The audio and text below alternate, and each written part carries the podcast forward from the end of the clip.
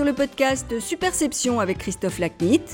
Vous pouvez également retrouver le blog et la newsletter sur le site superception.fr.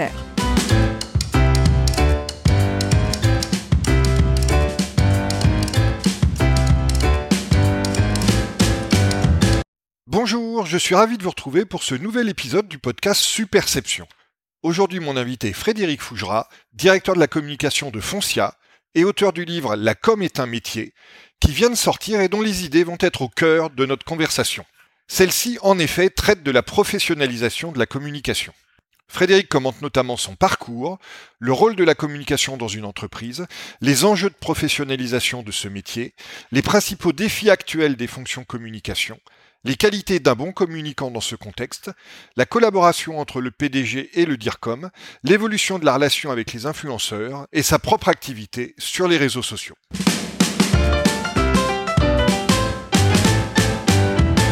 Frédéric, bonjour et merci d'être l'invité du podcast Superception. Bonjour Christophe.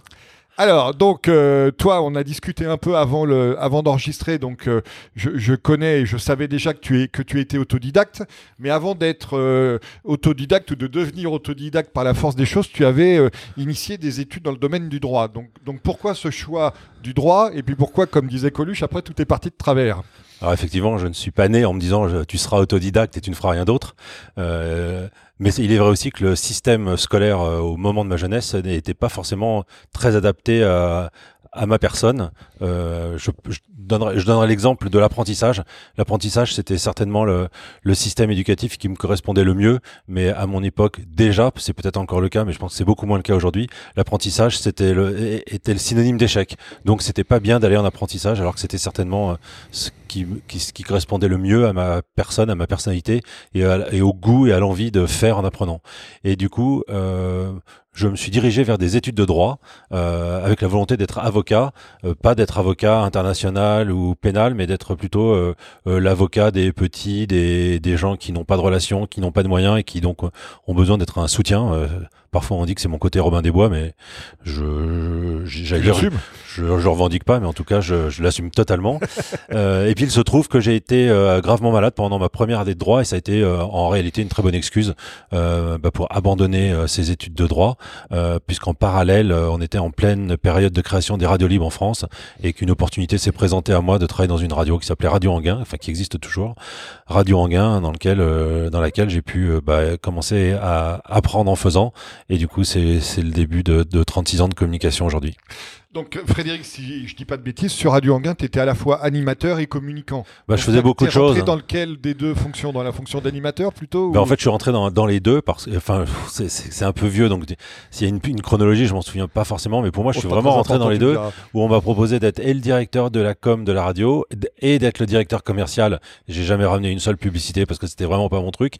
Et en même temps, j'animais euh, un programme le samedi matin euh, avec, avec une bande de copains, un programme sur l'emploi. Ça s'appelait initiative pour l'emploi. L'idée, c'était d'apporter un maximum d'informations euh, aux étudiants euh, par rapport à leur orientation scolaire. On trouvait que dans le monde scolaire et étudiant, le, niveau de partage d'informations sur l'orientation était vraiment très faible. On avait très peu de connaissances des métiers. Souvent, euh, dès la cinquième, on vous dit qu'est-ce que tu feras comme métier, qu'est-ce que tu veux faire comme métier demain pour ton orientation, alors qu'en fait, on connaît pas les métiers. On a, là en référence ceux de nos parents ou, ceux d'amis proches dans la famille. Et donc, on, voilà, on, on travaillait sur ce partage d'informations de que sont les métiers et, vers quel euh, métier, vers quelle orientation professionnelle je pourrais me diriger. Et peut-être que ça, ça pouvait donner des idées sur après les filières à suivre aussi. Voilà, c'était ça l'idée. Alors, après cette première phase de ton parcours sur euh, les radios, il y a eu une deuxième phase qui est euh, la com politique et un peu plus que la com politique, parce que tu as joué des rôles un peu plus grands que juste la, com dans certains cas. Donc, raconte-nous déjà comment cette transition s'est faite, pourquoi toi, tu as fait le choix d'aller dans cette voie et, qu'est-ce que tu y as appris? Comment tu t'y es développé du coup? Je pense que j'avais le goût de la politique en moi et dans les veines. Ça, peut-être qu'on l'a de naissance, contrairement au fait de décider de, d'être autodidacte. ou pas. Euh, j'avais probablement ça dans mes veines, ou en tout cas le goût du débat, de, des, des affaires de la cité de, et, de la politique politicienne aussi peut-être. Et quand on devient euh, dire comme à 18 ans, euh, eh bien quand on a 21 ans, on a déjà 3 ans d'expérience, on est déjà presque un... Surtout qu'il faut se dire qu'à l'époque, euh, c'était dans les années 80, c'était des nouveaux métiers, donc il y avait, il y avait peu de références et il y avait peu d'anciens dans ces métiers. Et donc quand on est euh, quand on a 3-4 années d'ancienneté en étant en DIRCOM, eh ben, très facilement on rencontre des élus euh, qui cherchent à professionnaliser leur cabinet et qui ont envie d'avoir pour diriger leur cabinet et ou diriger la communication de leur collectivité. Dans mon cas, c'était des collectivités territoriales. Eh ben, j'ai très facilement trouvé du boulot parce que j'apparaissais comme curieusement un professionnel de la communication, ce qui était ce qui était évidemment un peu ambitieux euh, vu mon jeune âge et ma faible expérience, mais j'avais déjà une expérience que que peu avaient finalement, et donc j'ai été recruté euh, comme ça dans un certain nombre de communes, euh, dans des communes et puis à l'Assemblée nationale pour accompagner des élus dans la direction de leur cabinet et de leur communication. Voilà, donc tu as fait plusieurs mairies, tu as fait un job d'assistant parlementaire, si je dis pas de bêtises. Donc qu'est-ce que tu as appris dans cette phase qui t'a servi ensuite euh, dans la troisième phase qu'on va aborder derrière? En fait, j'ai en fait commencé à tout apprendre et surtout à balayer euh, beaucoup des métiers ou des ou de, des choses de la vie du communicant. Alors comme tu le disais, c'était à la fois de la communication publique puisque là il s'agissait de collectivité territoriale, mais dans la communication publique, ben, il y avait beaucoup, il y avait tout ce qu'on peut retrouver aujourd'hui euh, à l'exception euh, du web et des réseaux sociaux puisque ça n'existait pas. Mais on apprend l'éditorial, on apprend le print, on apprend l'affichage, on apprend l'événementiel. On apprend les parties prenantes aussi, je suppose et, que c'est très et évidemment, naviguer avec euh, entre beaucoup de, de parties prenantes euh, au sein même de la collectivité, euh, entre l'administration et le cabinet, entre les élus et les administrés. Donc beaucoup de parties prenantes, beaucoup de d'intérêts contradictoires, beaucoup d'intérêts politiques et politiciens. Donc il faut aussi apprendre et savoir naviguer dans ces relations formelles et informelles euh, que sont les relations politiques. Donc ça, ça permet d'apprendre euh, beaucoup de choses. Et puis aussi la part, toute la partie communication politique et puis la, partie communication personnelle d'un élu, euh, puisque euh, les campagnes électorales se succèdent, les événements politiques se succèdent, le, les rôles de, de l'élu pour lequel on travaille, ses missions politiques au sein d'un mouvement politique ou au sein d'associations d'élus. donc voilà, beaucoup beaucoup de, enfin un panel dingue finalement de, de sujets politiques, y compris les relations avec le gouvernement, avec les ministères. J'ai eu la chance euh, le privilège de travailler sur des très très gros dossiers euh, politiques nationaux, du coup ce qui me mettait un pied supplémentaire dans, dans, le reste des arcanes institutionnels que je connaissais pas forcément. Donc ça, ça a vraiment été une, une période de, de formation incroyable alors que je travaillais en réalité. Et donc la plus grosse ville que, pour laquelle tu as travaillé, c'est Lisieux, hein, c'est bien ça? Euh, Non, la plus grosse ville, c'est plutôt Nogent-sur-Marne. Ah, Nogent, c'est plus gros que Lisieux Oui, Nogent-sur-Marne, c'est plus gros. Lisieux, euh, c'est un, c'est un haut lieu, c'est un haut lieu touristique. Euh, donc il y a beaucoup, beaucoup de visiteurs quotidiens. Euh, mais mais en, en, en, taille de commune, c'est euh, c'est la ville de Nogent-sur-Marne qui est la plus importante dans celle que. Donc j'ai toujours été dans des villes moyennes, mais voilà, de villes sous préfecture, chef-lieu de canton, de euh, voilà, des, très belles villes. Alors, et Nogent-sur-Marne, c'est ma ville de naissance en plus. Ah, Donc bah elle, était encore, elle était encore plus belle. Emblématique. Emblématique. Euh, iconique, comme on dirait aujourd'hui. Euh, donc ensuite, on attaque la troisième phase de ton parcours, qui est la phase dans le, dans, dans le monde privé de l'entreprise. Et donc là, si je ne dis pas de bêtises, la première que tu as rejoint, c'est Randstad. Alors c'est Randstad, mais c'est devenu Randstad, mais ça s'appelait Vedior à l'époque, avec la marque principale qui s'appelait Vediorbis. Donc là, c'était le monde de l'intérim. Euh, et le, toutes les marques, enfin le groupe Vedior, qui était le numéro 3 mondial, a été racheté par le numéro 4, Randstad, qui du coup est devenu le numéro 2. Euh, c'est le... toujours le sujet de l'emploi qui t'intéressait et dont on parlait tout à l'heure. Et toujours le sujet de l'emploi, effectivement, mais là c'était plutôt lié à un hasard, c'était pas un choix ou une continuité, euh, et c'était le hasard et le hasard aussi de la rencontre avec un président euh, qui, qui était Philippe Salle, le président de, de Védior à cette époque, et qui est aujourd'hui le président de Foncia. Ah oui, vous avez un long parcours euh, commun. Voilà, c'est-à-dire depuis 20 ans, euh, une, pendant une seule année, nous n'avons pas travaillé ensemble, mais sinon nous avons fait cinq groupes ensemble à partir de cette rencontre en 2003. On va revenir tout à l'heure sur la relation PDG-DIRCOM, parce que tu es forcément bien placé, enfin à la fois bien placé et mal placé pour en parler, bien placé parce que tu as une relation euh, étroite euh, et, et, très proche avec, le, avec un PDG, peut-être moins bien placé parce que tu en as fait surtout un, donc il euh, n'y a, y a, pas la diversité que d'autres peuvent avoir. J'ai connu beaucoup de présidents d'exécutifs publics, enfin beaucoup, oui. beaucoup plus, mais je n'ai connu que, que, oui, enfin je n'ai eu que deux présidents plus deux par intérim, mais, mais, mais, un pendant quasiment 20 ans, oui, ça, fait, ça fait une expérience concentré mais limité en nombre. Voilà, exactement. donc après, tu as fait un petit passage chez Schlumberger, si je dis pas de bêtises. Alors j'ai fait un passage euh, toujours avec Philippe Salle dans un petit groupe pétrolier qui s'appelait Géoservice, euh, une pépite française euh, de l'analyse de boue, des métiers très pointus dans le dans le monde du pétrole et des services pétroliers. Un petit groupe qui a été racheté par Schlumberger. C'était la seule activité où Schlumberger n'était pas numéro un mondial, donc ils ne pouvaient pas se permettre de ne pas être numéro un mondial dans, dans toutes leurs activités. Donc ils ont racheté le groupe Géoservice dans lequel on travaillait. Et donc ensuite, il y a quatre postes de DIRCOM. Euh, donc il y a Etifam, Altran qui est devenu maintenant euh, Capgemini, Capgemini euh, Elior et Foncia. Donc raconte-nous un peu, bah, pareil, l'évolution, qu'est-ce que tu as appris au fur et à mesure des, postes, parce que tu es dans des, as aussi la chance d'avoir travaillé dans des domaines très différents les uns des autres. donc voilà, qu'est-ce que ça t'a apporté, qu'est-ce que toi tu as pu éventuellement aussi apporter dans, dans, dans ces postes aux entreprises et à tes équipes Alors j'ai travaillé dans des entreprises privées toutes différentes, mais toutes avec un lien, euh, un lien commun, c'était le monde du service. On était toujours dans le monde du service et, et, quasiment toujours dans le monde, dans le monde du B2B ou B2B euh, ou B2B2C. Euh, donc voilà, c'est des secteurs très différents de l'intérim et les ressources humaines, les services pétroliers, la, pharma, la pharmacie, l'innovation, la recherche et le développement, la restauration collective et de concession et aujourd'hui euh, les services immobiliers résidentiels. Donc des choses qui peuvent paraître euh, enfin sans aucun lien et d'ailleurs il y, en a pas si ce n'est le service. Et, mais ce qui est intéressant, c'est que le métier de communicant est quasiment toujours, toujours le même dans l'ensemble de ces entreprises. La seule différence, c'est vraiment dans la pharmacie où j'ai me suis quand même dit que peut-être qu'en étant un, euh, issu d'une formation scientifique, en étant euh, pharmacien, vétérinaire euh, ou médecin, euh, le boulot aurait été plus facile. Mais du coup, faut faire le choix.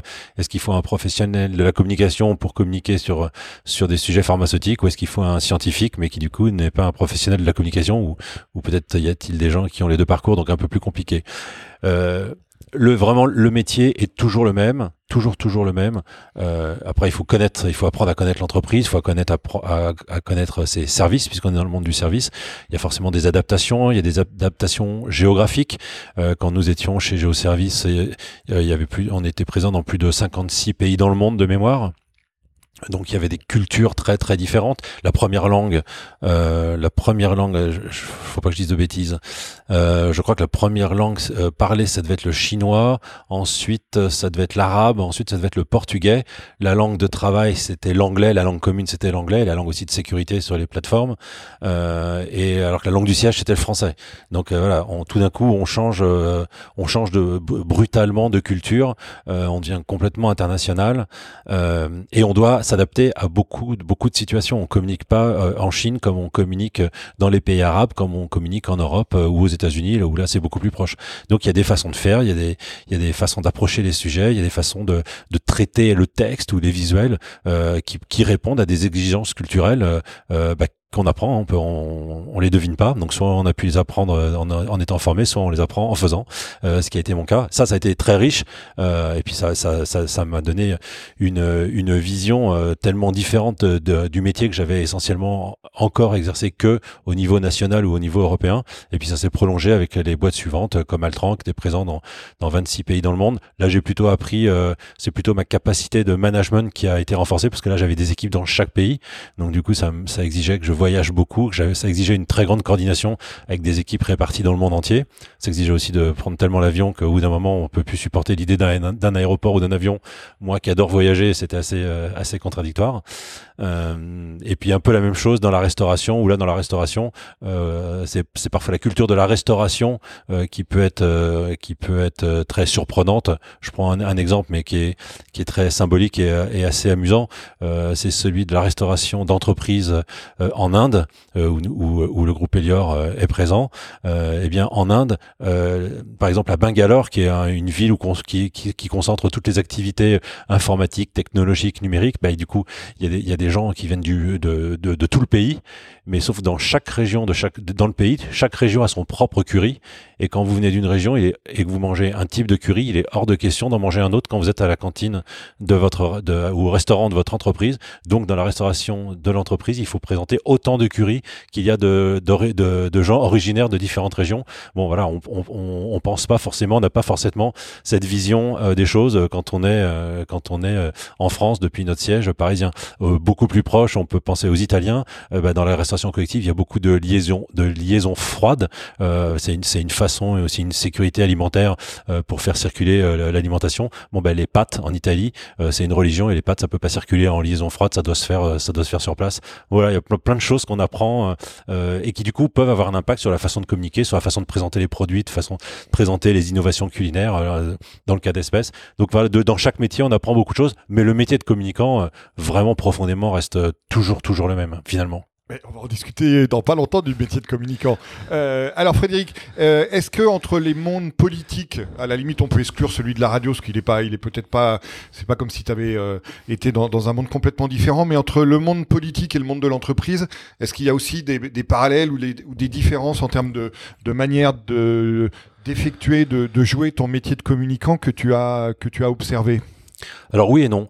Euh, quand on travaille pour un président d'exécutif euh, public, c'est très très proche du fait de travailler avec un président d'exécutif euh, privé. C'est vraiment c'est vraiment le même type de personnalité. D'ailleurs, on travaille généralement avec des promouvants, euh, avec des gens qui ont plutôt du sens politique, des gens euh, qui ont 15 idées à la seconde, euh, des gens qui sont souvent timides, alors que leur boulot c'est aussi de se mettre en avant et dans la lumière. Donc parfois, voilà, ça, ça crée des, des personnalités parfois complexes, contrariées, qui ne font pas que des choses qu'elles adorent ou qui les passionnent.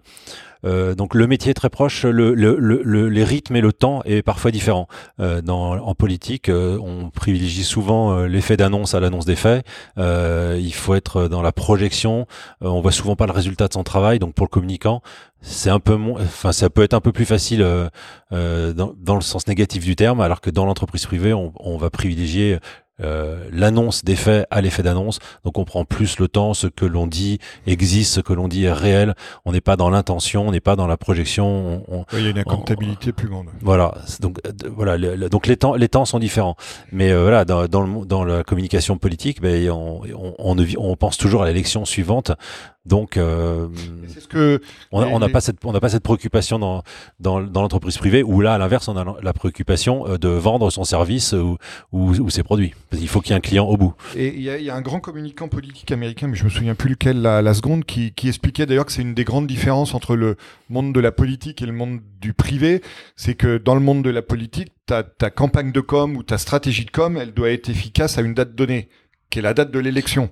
Ce qui est quand même moins vrai dans le domaine privé. Allez, après, tu peux dire il y a les résultats trimestriels ou autres, mais il n'y a quand même pas la date butoir de l'élection préalablement à laquelle tu dois avoir constitué ou changé une perception. On est parfaitement d'accord et c'est vraiment ce, ce, cette notion de temps, ce cette notion de temps et de rythme ne fait pas travailler de la même façon. Et à l'inverse, sans vouloir être caricatural, j'ai quand même le sentiment qu'on travaille plus rapidement dans l'entreprise que, que dans le secteur public pour, pour mille et une raisons, euh, alors que le, finalement le temps du public est, est supposé être plus rapide que le temps du privé. On est d'accord. Alors, parlons un peu de management, parce que du coup, au travers de ce parcours et au fil de ce parcours, tu as euh, managé euh, pas mal d'équipes. Donc, euh, quels sont un peu les, principes de management au moins idéaux? Après, je ne sais pas si tu arrives à les mettre en œuvre toujours au quotidien, c'est toujours difficile, mais, mais quels sont au moins les principes de management qui te guident? Alors déjà, euh, le management, c'est probablement la, science la plus difficile, euh, la science la plus difficile dans l'entreprise, à commencer par le recrutement. C'est très compliqué de recruter, c'est très compliqué de bien recruter. Un recrutement, c'est, euh, ça doit être gagnant-gagnant pour celui qui est recruté comme pour celui qui recrute. personne ne doit chercher à tromper l'autre ou personne ne doit chercher à, à, oui, à tromper l'autre, tout simplement. ça, c'est ça, c'est vraiment un sujet. constituer une équipe, c'est quelque chose de aussi compliqué parce qu'il faut de mon point de vue, il faut avoir euh, des personnalités euh, très diverses, euh, des personnalités fortes, mais pas de personnalité ou pas de personnes qui vont écraser la personnalité des autres. Donc il faut arriver à combiner des genres très différents, des origines très différentes, des parcours très différents et, des personnes très différentes qui vont se compléter et qui ne vont pas se polluer ou qui ne vont pas se, détruire les unes les autres. Ça, c'est ma, ma, ma, préoccupation la plus essentielle. Et mon style de management, je dirais, qui repose sur le sur la transparence, sur la confiance et sur la responsabilité. J'ai toujours aimé euh, faire finalement ce à quoi j'ai eu le droit dans la vie, c'est que des gens euh, me fassent confiance et misent sur moi. Euh, j'ai essayé de ne jamais les décevoir et je j'ai beaucoup de satisfaction à donner des responsabilités importantes à des gens assez jeunes dont je sens qu'ils ont la capacité et, que, et, que, ces personnes méritent euh, cette confiance. Tu ne vas pas les mettre en difficulté, voilà, en leur donner des, de, la chance. Voilà, certainement pas. Euh, euh, et, et ça m'a plutôt été toujours très favorable et ça explique aussi euh, en partie pourquoi, euh, comme moi, je suis Philippe Salle de, de groupe en groupe. Eh bien moi aussi, j'ai dans mes valises un certain nombre de collaborateurs euh, qui me suivent de groupe en groupe parce qu'ils ont une, ils ont cette envie de continuer à, à travailler au sein d'une même équipe super performante, efficace, mais qui en même temps travaille dans dans la bienveillance, la bonne humeur, avec une certaine légèreté d'esprit euh, qui permet de finalement de mettre moins de gravité dans le dans le sérieux et la, et la dureté du quotidien. Euh, le métier de communicant, hein, c'est c'est pas c'est pas un métier extrêmement facile.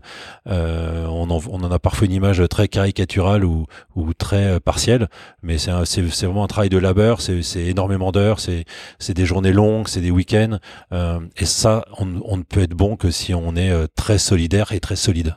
Et si on aime ce qu'on fait. Et si on aime ce qu'on fait, c'est un métier de passion aussi.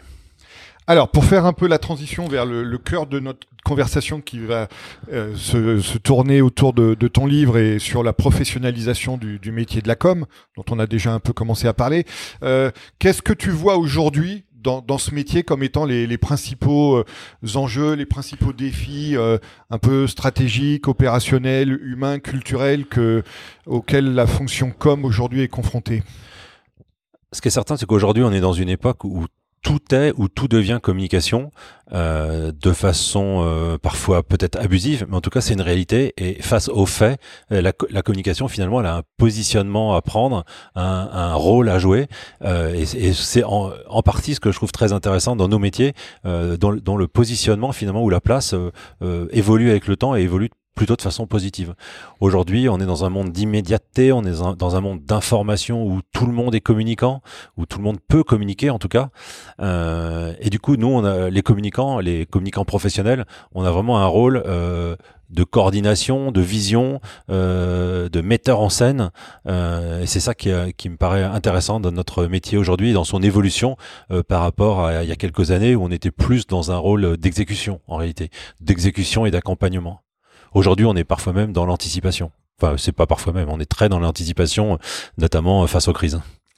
Alors, donc ça fait la parfaite transition. Donc, euh, euh, mon cher Frédéric, tu es l'auteur d'un petit ouvrage que, que, nous avons là devant nous qui s'appelle La com est un métier, qui est pas ton premier ouvrage, que tu es un, un, un, auteur euh, prolifique. Je sais, c'est ton combienième ouvrage que je dis pas de bêtises. C'est mon sixième livre, mais c'est le troisième sur la communication. Voilà. Bon, mais donc il euh, y, a, y, a, y, a, de quoi euh, alimenter les, les, personnes qui nous écoutent et qui veulent en savoir plus sur le sur ce métier. Donc le, le cœur du, de la thèse de, de, de, la com est un métier dans le titre. Hein, c'est facile à, à, comprendre et à retenir. Il se trouve que on, on, il se trouve qu'on se retrouve, si j'ose dire, sur le sujet, parce que euh, moi j'avais euh, publié un article sur Superception il y a, il y a très longtemps, il y a, peut-être 7 ou 8 ans, euh, sur l'ultra, l'ultra crépidarianisme, qui est en fait le fait de, se donner des opinions sur un sujet auquel on connaît rien. Alors ça vaut dans le foot, parce que tout le monde est sélectionneur de foot dans le, dans le pays, et ça vaut aussi, moi l'article à l'époque je l'avais consacré au marketing, mais ça vaut aussi pour le marketing, pour la com, pour le management d'ailleurs, pour un peu tous les sujets qui touchent le grand public et qui donne l'apparence de finalement pas être euh, si technique que ça. Parce qu'évidemment, il y a peu d'ultra crépidarianisme pour euh, la finance ou pour, euh, ou pour le droit social, par exemple. voilà, donc on se retrouve sur, ce thème. Et donc je voulais savoir, pour, commencer la conversation, qu'est-ce qui t'a donné envie de, pousser ce, cri et, d'écrire ce, livre? Est-ce que c'est l'usure? Est-ce que c'est un événement particulier? D'où vient ce livre? Alors il n'y a pas d'événement particulier, en fait c'est un engrenage et en fait tout part du premier livre que j'ai écrit sous cette forme et qui s'appelle Un dire comme n'est pas un démocrate. Euh, qui est même même chose, c'est un, petit recueil d'une vingtaine de tribunes sur la communication. Et il se trouve que depuis un plus de dix ans maintenant, je, je collabore avec un site qui s'appelle Focus RH, euh, qui à l'époque, peut-être même 15 ans, qui à l'époque m'avait demandé de, si j'acceptais de partager euh, euh chaque mois euh, une expérience, une position sur le management. Euh, par rapport à mon à mon quotidien. Et j'étais un peu au départ j'étais un peu j'étais pas j'étais séduit mais pas emballé par cette cette proposition de collaboration parce que je m'estimais pas compétent pour parler de management. Donc ils m'ont convaincu de en me disant mais il faut que tu parles de ton quotidien, de ta vie, de ce, de, de, ce que tu ressens. Euh, donc c'est finalement ce que j'ai accepté de faire, euh, en partageant souvent des colères d'ailleurs, souvent des colères ou des cris de cœur quand je vois des mauvais comportements dans l'entreprise euh, ou de façon générale, enfin de, de, la part des gens dans l'entreprise, ce qui, ce qui permet de prendre du recul, de se poser des questions, de dire bah d'accord je vois un mauvais comportement, mais est-ce que j'aurais pas pu moi-même avoir ce mauvais comportement? Et si je l'avais eu, bah pourquoi est-ce que pourquoi aurais-je pu l'avoir? Comment j'aurais dû me comporter? Et il se trouve que euh, produire une tribune tous les mois, c'est du boulot. Et parfois, je déviais un peu quand même sur mon métier de communicant parce que j'avais un peu envie de parler de, de mon métier de la communication. Il se trouve qu'ensuite, Focus RH euh, a, a, sorti un livre de mes entre guillemets meilleures tribunes sur le management. Et ils m'ont dit bah oui mais du coup il faudrait faire la même chose sur le sur les tribunes sur la com. D'où le premier livre euh, un dire com n'est pas un démocrate. Et la com est un métier. Bah en fait c'est la c'est la continuité c'est la suite de ces tribunes que je rédige depuis une vingtaine d'années sur le métier sur le sujet même de la com est un métier, il se trouve que deux de mes tribunes, qui du coup donnent le nom aux deux bouquins, la com est un métier et un dire com est un démocrate, ce sont deux tribunes qui ont rencontré un, un très fort écho dans la communauté des communicants. Ouais, c'est ce que tu expliques dans l'intro du bouquin d'ailleurs. Voilà, avec beaucoup de, de, témoignages, beaucoup de gens qui aimaient m'envoyer sur les réseaux sociaux une photo de ma tribune affichée à l'entrée de leur service ou à l'entrée de leur bureau, ou aussi avec quelques formules comme euh, la communication n'est pas la variable d'ajustement de l'inorganisation des autres. Donc du coup, un peu comme une thérapie ou comme un avertissement euh, pour, pour dire aux parties prenantes, aux tous les gens qui, qui pouvaient accéder à leur, à leur environnement professionnel, attention, la com, c'est pas forcément ce que ce à quoi vous pensez. En tout cas, comme c'est ça, un peu comme un règlement intérieur sur la façon dont ils font. Faut, faut, faut, reconnaissait dans ce que tu as écrit. Et du coup, euh, euh, alors par ailleurs, la com est un métier, c'est aussi euh, une tribune où, où, où il y a quelques années, on, souvent on me demandait mais pourquoi, pourquoi tu as, pourquoi pas une vidéo, pourquoi c'est juste sur papier? Alors j'ai une fois enregistré très vite fait en vidéo, juste avant de quitter le groupe Elior.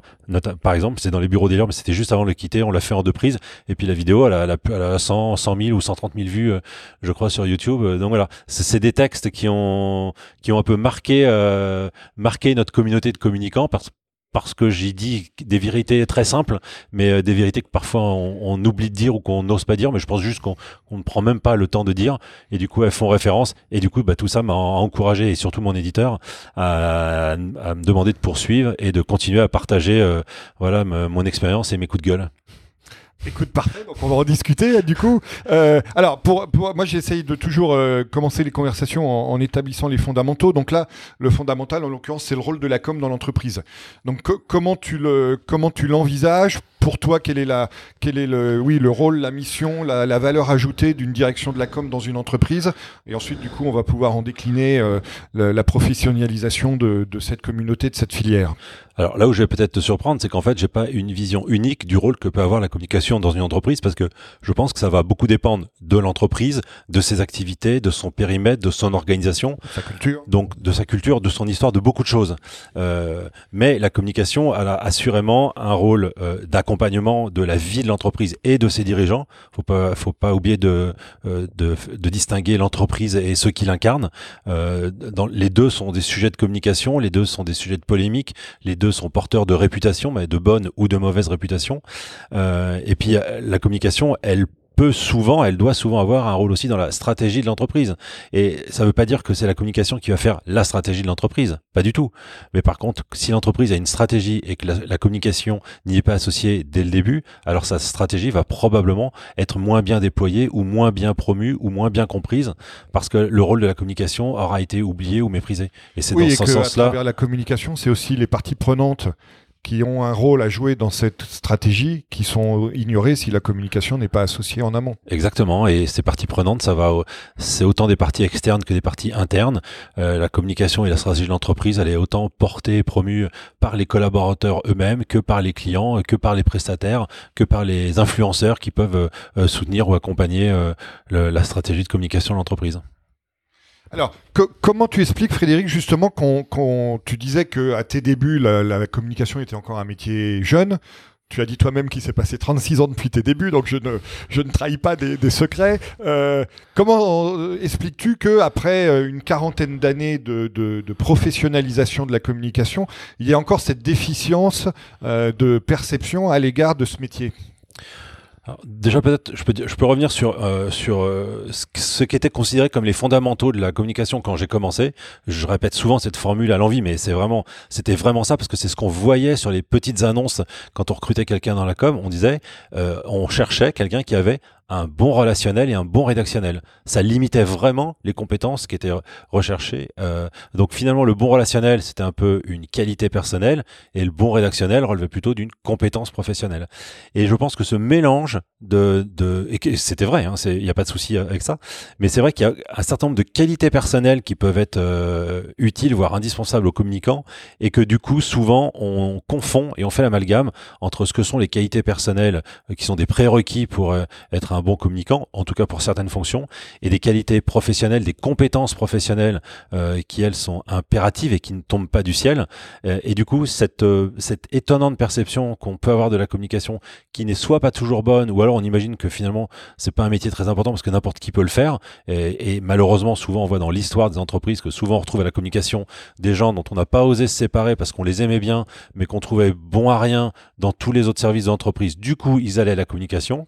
Euh, et je pense que cette façon de faire, pourquoi la communication plutôt qu'ailleurs? Parce qu'on a, on a, on conserve à l'esprit l'idée que la communication, ça serait surtout des qualités personnelles. Du coup, euh, bah, si cette nana de la com ou si ce mec des réseaux sociaux euh, dont on connaît même pas le nom tellement leur porte peu de considération, bah, que c'est une gentille fille et c'est un, c'est un bon gars, bah, finalement à la com ils feront l'affaire. Et est-ce que tu as vu une évolution euh, au cours de ton parcours par rapport à cette perception du métier de la com et notamment pressé dans, les, dans, les, dans les, les temps euh, récents euh, à travers la période Covid? Qui a quand même remis pas mal euh, dans certaines entreprises la com euh, au, premier, au premier niveau des priorités. Alors la question elle est, longue, donc il va me falloir environ deux à trois heures pour développer. Oui, il y a, eu des y a eu des vraies évolutions. Euh, D'abord, comme je le disais, quand on partait juste d'une question de relationnel ou de rédactionnel, aujourd'hui on est sur des compétences techniques, on est sur des compétences juridiques, on est sur des compétences artistiques. Donc il y a vraiment eu cette professionnalisation. Elle a été, elle s'est construite, elle s'est renforcée avec la complexité de la vie, avec la complexité de, euh, du monde de l'entreprise, du fonctionnement des entreprises, avec euh, l'arrivée des technologies, euh, l'arrivée du web d'abord, des réseaux sociaux ensuite.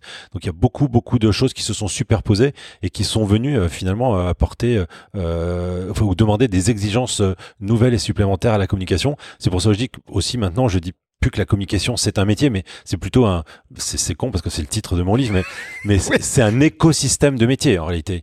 C'est un peu long comme titre. voilà c'est donc c'est pour ça que je raccourcis euh, la com est un métier puis après je l'applique à, tout le monde. Mais c'est sûr que d'être un, un web designer euh, ou être un rédacteur web c'est pas du tout le même métier. Être attaché de presse faire des relations avec les médias euh, ou ou animer piloter des réseaux sociaux c'est pas du tout le même métier être graphiste c'est pas le même métier que de faire des affiches euh, même s'il peut y avoir des liens entre les deux. C'est des métiers différents. Voilà, il y a beaucoup, beaucoup de métiers euh, dans, dans un, seul métier qu'on appelle la communication. Et ça, ça c'est ça c'est vraiment énormément euh, professionnalisé. donc comme je le disais, avec le, le, renforcement du droit, avec avec l'immédiateté, avec l'internet, avec les réseaux sociaux, avec la concurrence, avec l'internationalisation. voilà, la vie elle est beaucoup plus globale et mondiale aujourd'hui. Donc du coup, du coup, on doit aussi se, se référer ou se comporter aussi par rapport à d'autres comportements qui viennent de l'extérieur. tout ça a participé à la, à la professionnalisation du métier et la crise enfin, la crise depuis un certain nombre d'années et la crise avec le Covid.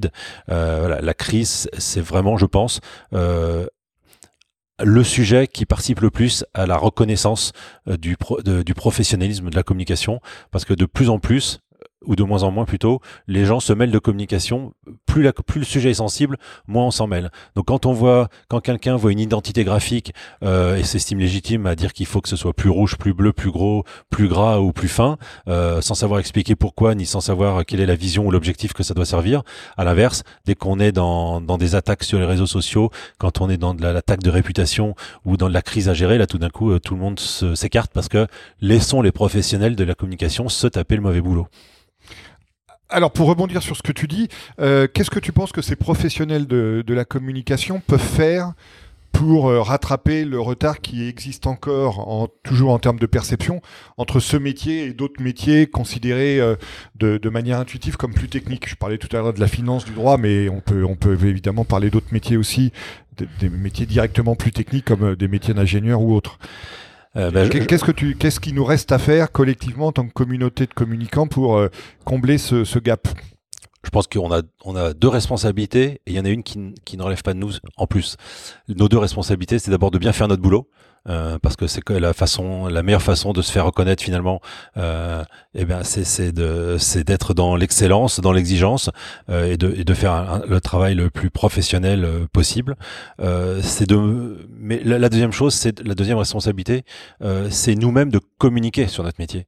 C'est-à-dire que souvent on, oublie d'expliquer ce qu'est notre métier, on oublie d'expliquer les différentes phases. Euh, je, vois souvent je dis souvent à mes équipes qu'il faut savoir dire non euh, quand on, nous pose un mauvais problème, quand on nous fait une, mauvaise demande. Euh, il faut savoir dire non, mais il faut expliquer le non. Il faut pas se contenter du non. beaucoup de gens hors du métier de la communication ne voient la communication qu'à travers l'outil ou le livrable et pas à travers le contenu. Quand on quand on commence à expliquer à une personne que communiquer c'est d'abord le contenu, c'est d'abord avoir quelque chose à dire et quelque chose qui est supposé intéresser quelqu'un, et qu'après on va réfléchir à comment on va intéresser cette personne, comment on va susciter de l'émotion pour toucher cette personne, et que seulement ensuite on va réfléchir à bah, par quel canal on va essayer de contacter cette personne, comment on va essayer de, de la toucher. Alors là, on est, on est très loin de la démarche initiale où il me faut une affiche, il me faut un leaflet, il me faudrait une newsletter, il me faut un site internet. Et souvent, quand derrière cette demande, on, ne sait pas pourquoi. On, ne sait pas pourquoi il faudrait faire les choses. c'est pour cocher la case sur un, sur un slide pour dire on a fait le programme qu'on voulait faire. Et, Parce que euh, c'est rassurant d'avoir un outil. Exactement. Mais un outil qui sert à rien, c'est pas très rassurant. Mais alors, je suis tout à fait d'accord avec ce que tu expliques, et je pense qu'il y a une condition pour faire ça, c'est qu'il faut avoir une stratégie. C'est-à-dire que si tu es euh, une direction de la communication qui n'a pas vraiment de stratégie, c'est compliqué d'expliquer pourquoi tu dis non parce que t'as pas vraiment le critère qui va permettre de dire bah ça rentre pas dans la stratégie de com de l'entreprise donc ton l'outil que tu demandes est pas est, pas pertinent par rapport à ça. Le communicant il a une seule chose à servir ce sont les objectifs. Donc si il ne connaît pas les objectifs, s'il n'y a pas une stratégie d'entreprise, si on lui a pas communiqué des objectifs, alors il, il, ne sait pas où il va et donc ce qu'il va produire va être euh, va être faible ou, ou, insuffisant. Voilà exactement. C'est pour ça aussi euh, que, euh, pour rebondir sur ce que tu disais, Frédéric, je pense que le, le, le rôle du DIRCOM est beaucoup plus notamment évidemment dans les entreprises B2B que dans les entreprises B2C, où généralement les métiers de, communication et de marketing sont quand même mieux compris. Euh, je pense que dans les entreprises B2B, le, DIRCOM a souvent un rôle de pédagogue à jouer, y compris auprès des membres de, ses collègues du COMEX, etc., pour expliquer bah, tout ce dont on est en train de discuter. C'est-à-dire, euh, la com, c'est pas juste faire un outil quand il nous passe euh, une idée par la tête, mais c'est construire sur le temps long, c'est dérouler une, stratégie et c'est un métier. Et la com, c'est pas du maquillage euh, pour euh, changer en quelques instants par un coup de com euh, une problématique euh, qui existe depuis un moment ou un, ou un problème, un accident. voilà, la com, c'est pas de la magie. la com, c'est du travail. La com, c'est du temps. La com, c'est c'est du temps long. c'est de la réflexion, c'est de la production, c'est de la fabrication, c'est de la promotion. Donc c'est la com, c'est tout un processus qui accompagne, mais c'est mais c'est pas de la magie, comme je disais à l'instant. Alors, par rapport à ça, justement, quels sont à tes yeux, toujours dans cette optique de professionnalisation dont, on discute, quelles sont à tes yeux les, qualités d'un bon communicant? Alors moi, j'en j'en liste cinq. Euh, je crois que je suis assez constant sur ce sujet, mais j'en j'en liste cinq, alors qu'ils sont peut-être, euh, c'est peut-être plus celle du DIRCOM ou, ou la personne en tout cas qui euh, qui doit porter une responsabilité de communication, parce qu'après euh, après ça peut se discuter, mais moi j'en vois cinq. La première, et il n'y a pas forcément d'hierarchie, hein, mais pour moi la première c'est le sens politique. Le sens politique, je sais que ça parfois ça surprend, mais le sens politique c'est quand même la capacité à observer, à écouter, à faire preuve d'empathie, à chercher ce que ce que l'autre souhaite ce, dont l'autre a besoin, euh, quelles sont les émotions, euh, euh, quelles pourront être ces émotions pour arriver à le toucher. ça, ça c'est ce que j'appelle le sens poétique. le communicant qui est uniquement centré sur sa personne et sur lui-même, je vois pas comment il peut communiquer puisqu'en fait il est en vase clos avec sa propre, avec sa propre personne. La, deuxième qualité compétence, à mon avis, c'est le sens créatif. Euh, en communication, on n'est pas là pour reproduire des choses qui, qui ont déjà existé, même si on peut s'inspirer, on peut refaire une opération qui a fonctionné, on peut s'inspirer de choses ou se nourrir de choses qui ont déjà existé. Mais il faut être curieux, il faut, euh, euh, il faut chercher la différence, il faut chercher ce qui n'a jamais été vu, ce qui va surprendre. ça ne veut pas dire qu'on fait uniquement et tout le temps des choses nouvelles, innovantes, purement disruptives. Mais en tout cas, il y a cette, il y a cette recherche de, création. La troisième chose, la, la troisième qualité compétence, c'est l'intelligence de la marque. C'est une chose qui, qu'on a assez peu en France en réalité, parce qu'on souvent on réduit la marque à une identité. La marque c'est un, c'est un joli nom et un logo. En fait, le joli nom et logo, même chose quelque part, c'est le livrable. Euh, et quelque part, peu importe le si le nom est joli ou pas, ce qui, ce qui importe c'est qu'est-ce qu'il y a derrière cette marque, qu'est-ce qu'elle porte, quelle est son histoire, quelles sont ses valeurs, qui l'incarne, euh, qu'est-ce quelle histoire elle veut raconter. Cette intelligence de la marque, elle est souvent réduite. Euh, en France notamment, elle est souvent réduite juste à un logo ou à un nom. Euh, je pense que le communicant aujourd'hui, en tout cas aujourd'hui, ça doit être un stratège des RP. Euh, les relations presse, euh, relations médias, relations publiques, c'est c'est essentiel aujourd'hui. C'est quand même un canal de communication, celui qui est le plus crédible quand euh, il arrive, quand il touche les cibles. il est gratuit quelque part parce qu'on n'achète pas son espace, mais, on, mais mais ce travail de crédibilité et de message via les médias, il est très important. Donc voilà, le, être un stratège des RP, ça, ça, me paraît vraiment très important. Et puis cinquième qualité compétence, euh, c'est aujourd'hui il faut penser digital native. Euh, on ne peut pas fonctionner, enfin ceux qui ne pensent pas digital euh, ont loupé le train. Euh, je le vois malheureusement dans des gens de ma génération.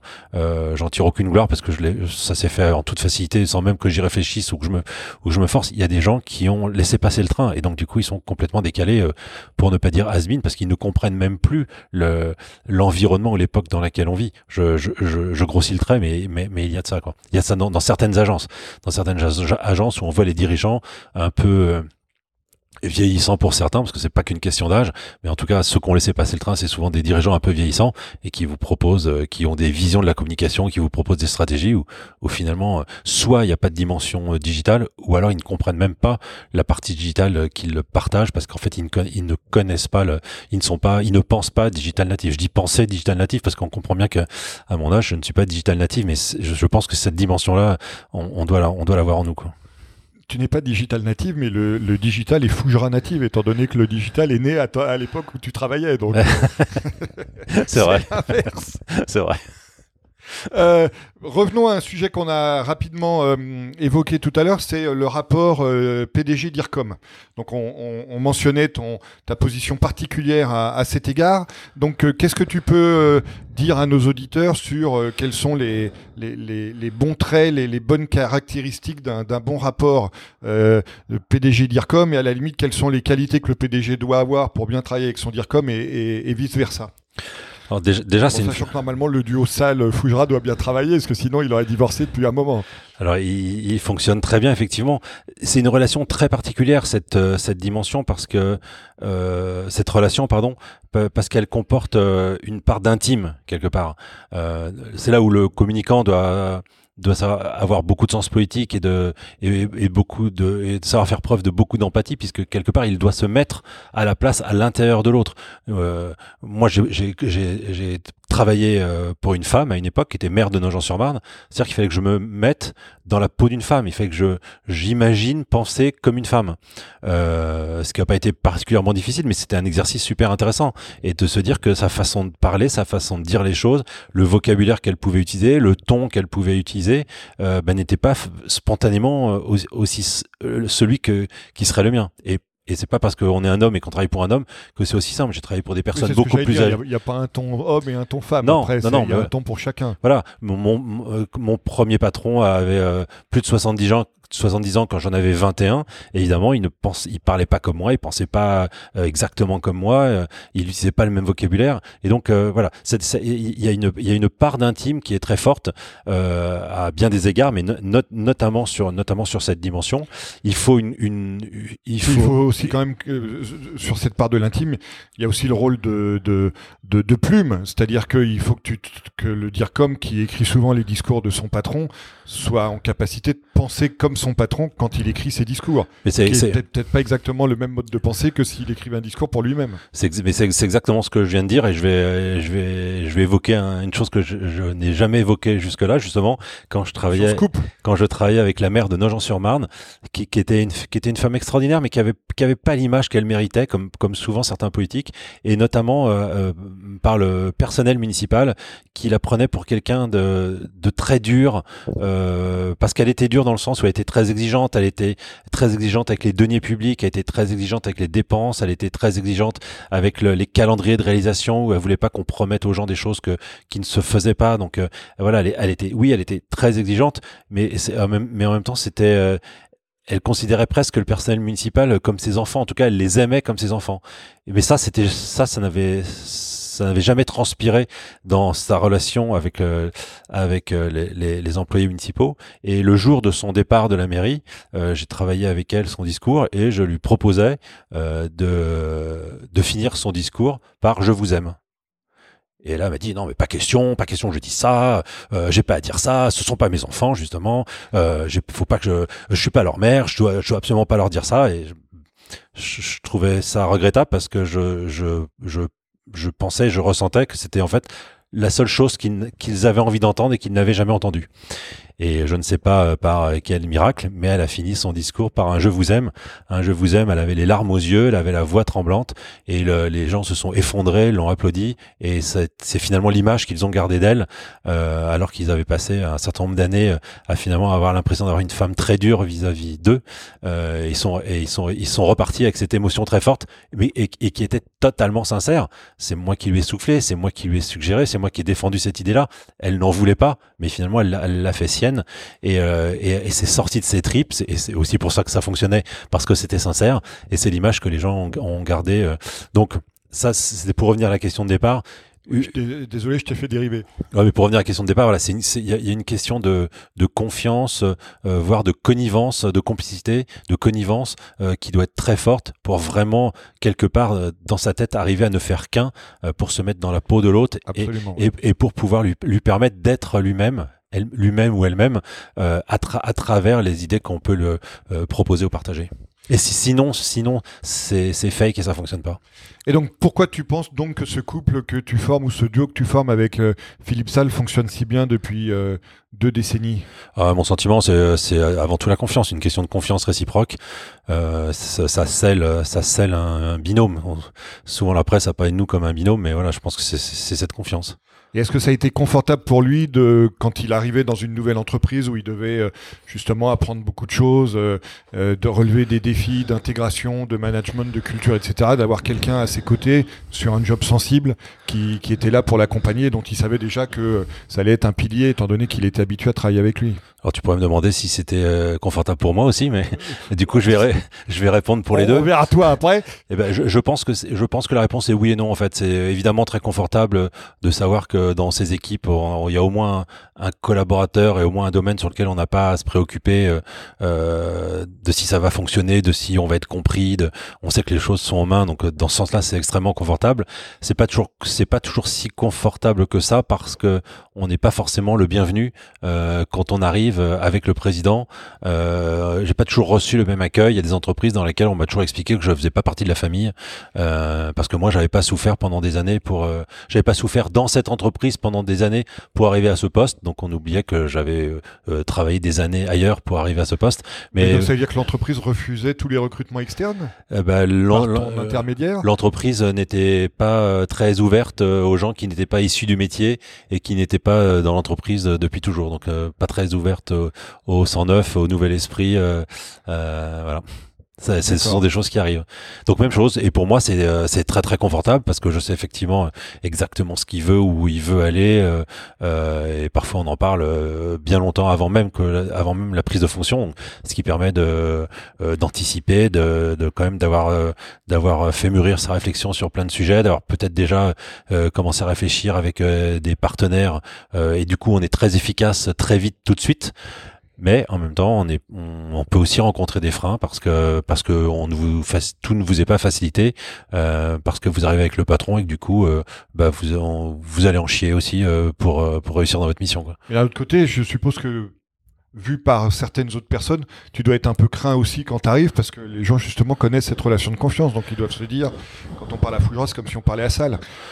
Euh, alors peut-être, comme j'ai jamais, j'ai jamais joué là-dessus, je, je peux je m'en rends franchement je m'en rends pas compte. Logiquement c'est possible oui mais, mais je, je, joue pas sur ce genre de choses euh, euh non, mais t'as même pas besoin d'en jouer. et ça serait oui mais même et ça serait euh, euh ça serait limite méprisant euh, ça serait méprisant pour euh, pour mes qualités que d'imaginer que ça ça veut dire que je considère que je suis là que par lien professionnel et pas pour mes compétences. Donc je je pense pas à ça et je me suis jamais comporté comme ça mais peut-être que ça existe oui il y a, deux thèmes que je voulais évoquer par rapport, euh, là, plus tellement au thème de la professionnalisation de la fonction, mais par rapport à ce que tu euh, représentes toi et ce que tu écris dans le bouquin.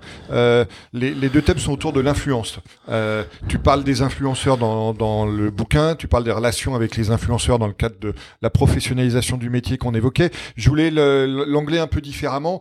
Il y a aujourd'hui deux types d'influenceurs. Hein. Il y a les influenceurs traditionnels, les journalistes, les experts, etc. Puis il y a les nouveaux influenceurs. Euh, les, les, blogueurs, euh, les, et puis les, ceux qu'on appelle les influenceurs, les, youtubeurs, les instagrammeurs, etc. Je voulais voir, euh, avoir ton avis sur bah, comment se positionner ces deux types d'influenceurs, les anciens et les nouveaux, et comment la crédibilité des entreprises pouvait se positionner eu égard à ces deux types d'influenceurs que, que j'évoquais?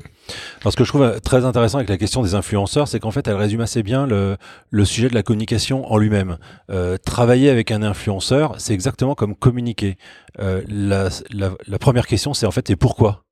Euh, tout à l'heure, on parlait euh, du, du contenu euh, par rapport aux outils. Et pour un influenceur, c'est exactement la même chose. Que ce soit un influenceur traditionnel, parce que tu as raison de le dire, souvent on oublie, les influenceurs, ça existe depuis toujours. Hein. que ce soit des politiciens, des artistes, des scientifiques, des experts, des journalistes. C'est ça, les leaders d'opinion. Voilà, voilà des, des, personnes qui influencent l'opinion. Et aujourd'hui, il y a ce, ce nouveau terme qui n'a qui n'a finalement rien de nouveau et qui se raccroche plutôt à des à des personnalités euh, qui ont des audiences très fortes sur sur les nouveaux médias euh, et qui de ce fait euh, peuvent jouer un rôle sur l'opinion. Je dis bien peuvent parce que c'est pas toujours c'est pas toujours prouvé. Encore une fois, la question c'est c'est pourquoi? C'est pourquoi j'ai besoin d'un influenceur?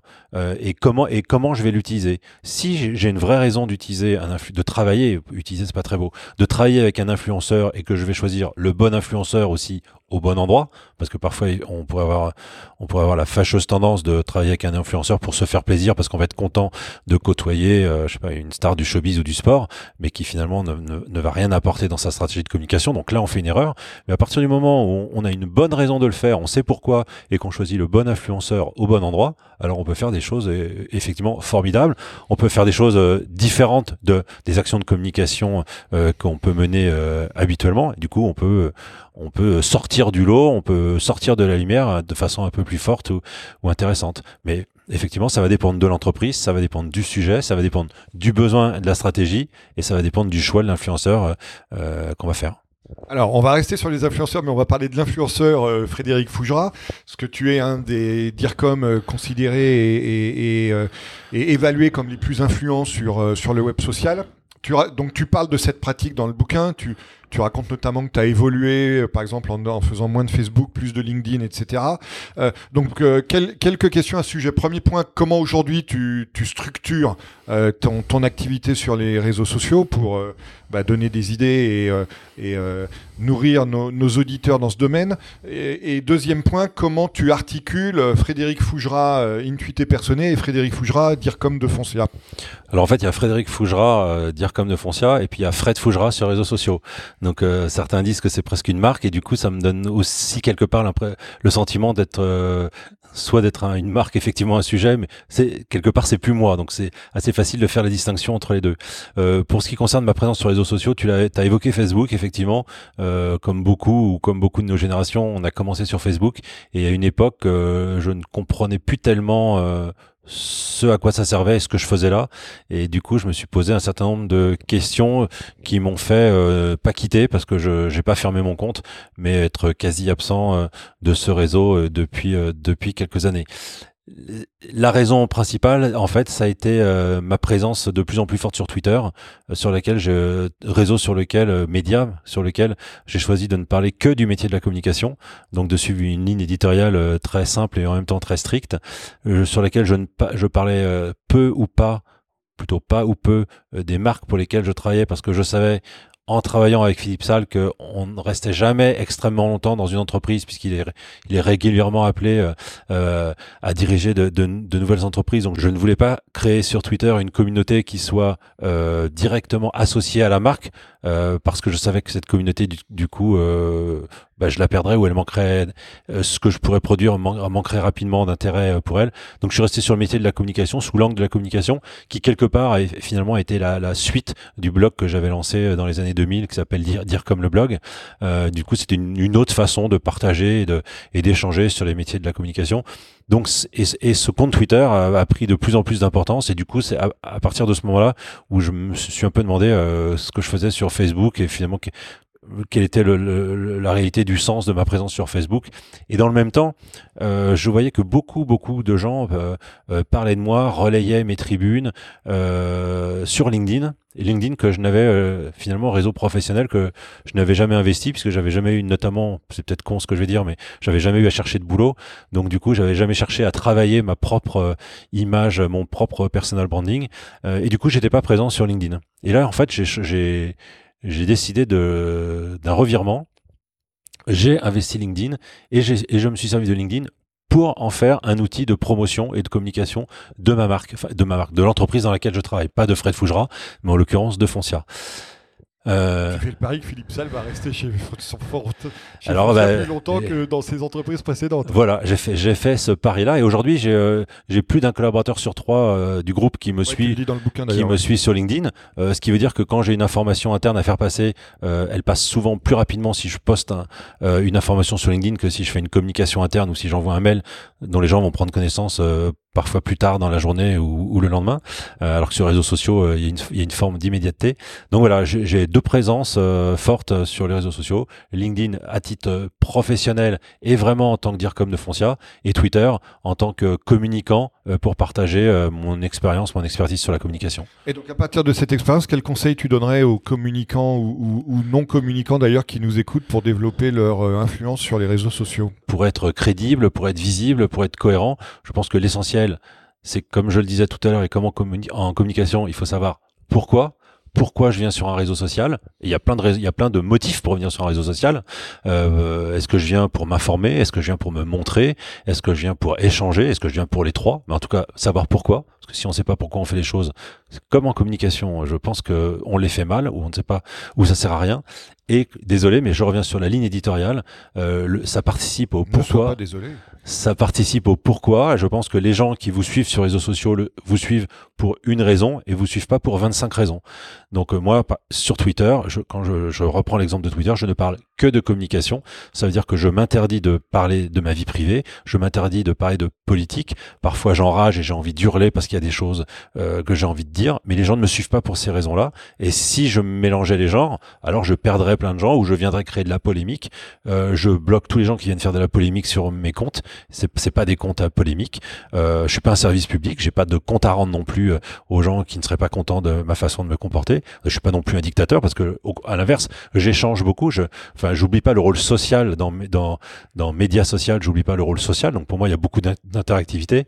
Euh, j'échange avec tous les gens sur Twitter. Je, je réponds à toutes les questions. J'échange avec eux. Je ne le fais pas sur LinkedIn et je le dis, c'est c'est d'entrée, c'est écrit en énorme sur mon sur mon compte. Je, je n'utilise pas la messagerie et je n'y réponds pas parce qu'elle est ultra pollué par des propositions commerciales. Je suis d'accord avec toi. Euh, c'est des centaines par jour, des, des, des, propositions qui sont pas qualifiées, des gens qui vous posent des questions alors qu'il y a la réponse sur, en tête du profil. Du coup, je suis désolé pour les autres, euh, voilà, mais je le dis, je ne, voilà, je ne réponds pas aux messages, je ne lis pas les messages et je n'y réponds pas euh, sur LinkedIn. À l'inverse, sur Twitter, où il y a où il y a ce respect, il n'y a pas de démarchage commercial. Et ben là, j'échange et je partage avec tous mes euh, avec tous mes followers. Donc je sais pourquoi j'y suis, je sais ce que je fais, j'ai une ligne éditoriale et je m'y tiens strictement, même quand ça me démange ou ça me gratouille. Et je n'oublie pas le rôle social en échangeant avec euh, et en restant dans l'interaction avec euh, mes abonnés. Voilà, donc chers auditeurs, vous avez la recette maintenant euh, pour pour euh, vous, exprimer et dialoguer sur les réseaux sociaux. Alors, comme tu le sais, euh, Frédéric, euh, chaque épisode du podcast Superception se termine avec une question d'actualité. Donc, toi, dans ton cas, on m'a dit que tu avais été récemment nommé ou, élu, je ne sais pas d'ailleurs, président de la commission communication et mécénat du refuge Donc bah, déjà parle-nous de, ce que ça représente et de ce que tu comptes contribuer dans, dans ce nouveau rôle complémentaire de ce que tu as déjà le refuge, c'est aujourd'hui une fondation, puisque ça, ça, a changé de statut cette année. Euh, c'est une organisation qui a pris une, une grande ampleur en France. Euh, en changeant de statut, c'est aussi lié à un changement de gouvernance, euh, une gouvernance qui s'est professionnalisée avec euh, euh bah, des équipes beaucoup plus importantes euh, pour accueillir tous les jeunes LGBT qui peuvent être mis à la rue par leur famille et qui ont besoin d'un hébergement ou un soutien provisoire, parce qu'il ne s'agit pas d'héberger les gens à vie, mais de les, soutenir, de les accueillir dans l'extrême urgence et puis après de les accompagner euh, vers une vie meilleure via la formation, via le travail, via un logement. Et effectivement, euh, le nouveau euh, président Michel Suchot et la nouvelle directrice générale Sophie Delannoy et le président sortant de la commission mécénat communication m'ont demandé de prendre cette succession et de prendre cette nouvelle responsabilité. Donc une grande responsabilité que j'ai acceptée avec avec plaisir et honneur. voilà pour la bonne cause. Peut-être est-ce Robin des Bois qui réapparaît? Donc tu pars pour un mandat de combien de temps et euh, comment la communication et le mécénat peuvent-ils aider euh, le, refuge? Alors, je n'ai pas la moindre idée de la durée. S'il y a une durée de mandat, euh, ça doit être euh, juste à la libre appréciation euh, du président et la directrice générale. Peut-être que là, suis-je corvéable et virable à tout moment? Si je ne donne pas satisfaction. c'est une très bonne question et je, je, toi, je me suis même pas posé cette question-là. et la mission, c'est vraiment d'être d'être un conseil, et un, accompagnant et des, des, des, équipes com et mécénat et du conseil d'administration, voilà sur le sur la stratégie et sur la politique de la fondation, sur la collecte de dons de dons, je Exactement. là, il y, a un, y a un seul nerf, c'est l'argent dans cette dans cette fondation, d'avoir le créer les capacités de recevoir le, de pouvoir héberger le, le, plus de jeunes possible. Bon, bah écoute, euh, j'espère que très modestement, à travers euh, ce, cette interview, on aura pu euh, faire la, la, pub un peu du, du refuge. Et c'est sur cette belle cause que nous allons terminer notre conversation, Frédéric, à laquelle je te remercie d'avoir participé. Merci Christophe pour cette invitation. C'était un honneur. Avec plaisir. Merci d'avoir suivi cet épisode du podcast Superception. Vous pouvez également retrouver le blog et la newsletter sur le site superception.fr.